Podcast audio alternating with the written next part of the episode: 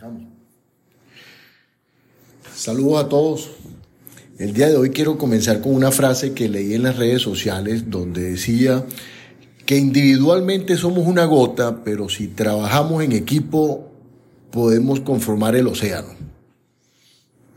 Inmediatamente recordé un par de semanas atrás, nos estábamos preparando para una importante reunión con mi equipo de trabajo donde todos íbamos a ser evaluados o sometidos a un proceso de auditoría. Proceso que aparentemente puede ser normal y siempre nos genera el trauma de la ansiedad, de los nervios en la espera del mejor resultado o saber demostrar cómo estamos haciendo nuestro trabajo o cómo nos desempeñamos a diario de forma documentada, cómo sustentamos ese hacer cotidiano. Un ejercicio exigente que además de preparación y conocimiento de tu área de trabajo, te obliga indiscutiblemente a prepararte para mostrar los mejores resultados, para dejar evidencia o para evidenciar cómo has logrado los resultados obtenidos a lo largo de un tiempo determinado o a partir de la última auditoría que te realizaron. En los días previos a este ejercicio, durante tantos años, ya recientemente compartía con ustedes que ya son 25 años trabajando en el área de la hotelería, y en estos largos años siempre he visto muchos equipos de trabajo fortalecerse trabajando en equipo, mejorando la comunicación, donde veo de forma muy simpática y muy amena la coherencia en esos equipos de trabajo multidisciplinarios, un departamento unido con el otro, trabajando por el bien común y por el resultado, por supuesto, favorecedor de esta auditoría, de esta evaluación. Y algunas personas tratan de marcar distancia frente a otros con la intención de relucir, de destacar o de sobresalir sobre el resto de sus compañeros.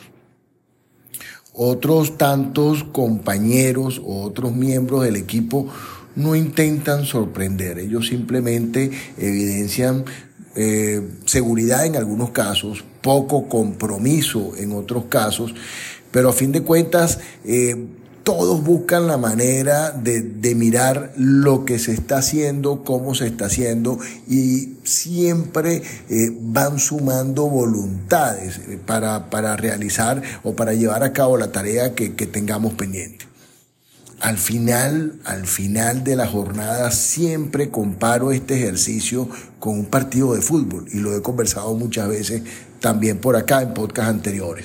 No todos logran anotar un tanto, no todos los jugadores marcan un gol, no todos los jugadores llegan al arco frente a la defensa que los está atacando o persiguiendo por la cancha para evitar que anoten el gol.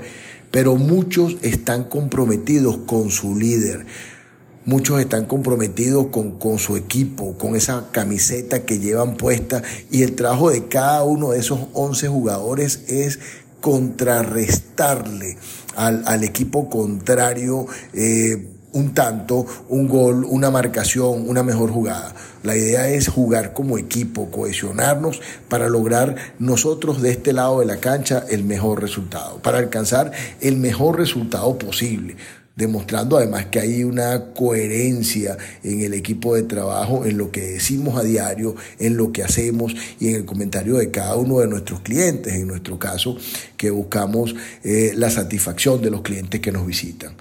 Eso me permite traer también el ejemplo o recordar la frase de Rosalind Carter, una reconocida y muy famosa ex primera dama de los Estados Unidos, cuando decía que un líder lleva a las personas donde quieren ir, mientras que un excelente líder lleva a las personas a donde no quieren ir, pero donde deben estar. Muchas veces nos gusta el camino rápido, muchas veces buscamos el camino más fácil y olvidamos que hay unas reglas, hay unas normas, hay unos estándares o unos procedimientos que debemos alcanzar. Esa es la parte más difícil. Todos queremos alcanzar la manzana, todos queremos alcanzar el fruto. Muchas veces no sabemos cómo lograrlo, muchas otras veces no sabemos cuál es la manera correcta para lograrlo, para alcanzarla. De esta forma, pues empezamos a ver gente remando en direcciones contrarias y todos saben que queremos llegar a la isla, pero no sabemos cuál es la dirección del viento, hacia dónde sopla el viento, hacia dónde estamos remando, cuál es el ejercicio que debemos hacer bajo una sola voz, bajo un solo liderazgo para llegar todos al mismo lugar en el menor tiempo posible o llegar al menos antes que la competencia en el caso de que estemos participando con algún equipo rival. Así, pues, obviamente, pues comenzamos el ejercicio todos juntos, en su mayoría poniendo el mayor empeño para finalizarlo con el mejor resultado, demostrando que la única manera de lograr grandes cosas es amar lo que hacemos. Y por supuesto esto lo logramos cuando trabajamos todos unidos, cuando trabajamos cohesionados, unidos, armados en una sola visión, en una estrategia clara, definida, con un propósito ya predeterminado y si es posible estudiado para lograr el mejor resultado en el menor tiempo posible. En podcasts anteriores he conversado muchas veces sobre el trabajo en equipo y en cada experiencia, en cada ejercicio que hacemos, siempre me quedo con la gente que hace preguntas, la gente que intenta ir un paso más allá, un paso más adelante, esa gente que busca soluciones, esa gente que intenta acercarse al resto del equipo para hacer su aporte positivo, que se compromete con el resto del equipo para alcanzar ese mejor resultado. Al final del día no queremos ser el mejor equipo, pero sí debemos trabajar para que nuestro equipo sea el mejor. Recordando siempre que trabajar en equipo divide el trabajo, pero multiplica los resultados. Si llegaste hasta aquí y escuchaste este podcast del día de hoy, te doy una vez más las gracias. Mi nombre es Hugo Santos. Me puedes encontrar en las redes sociales como otrosurdo.com. Nos vemos en el próximo episodio y que tengas el mejor día posible.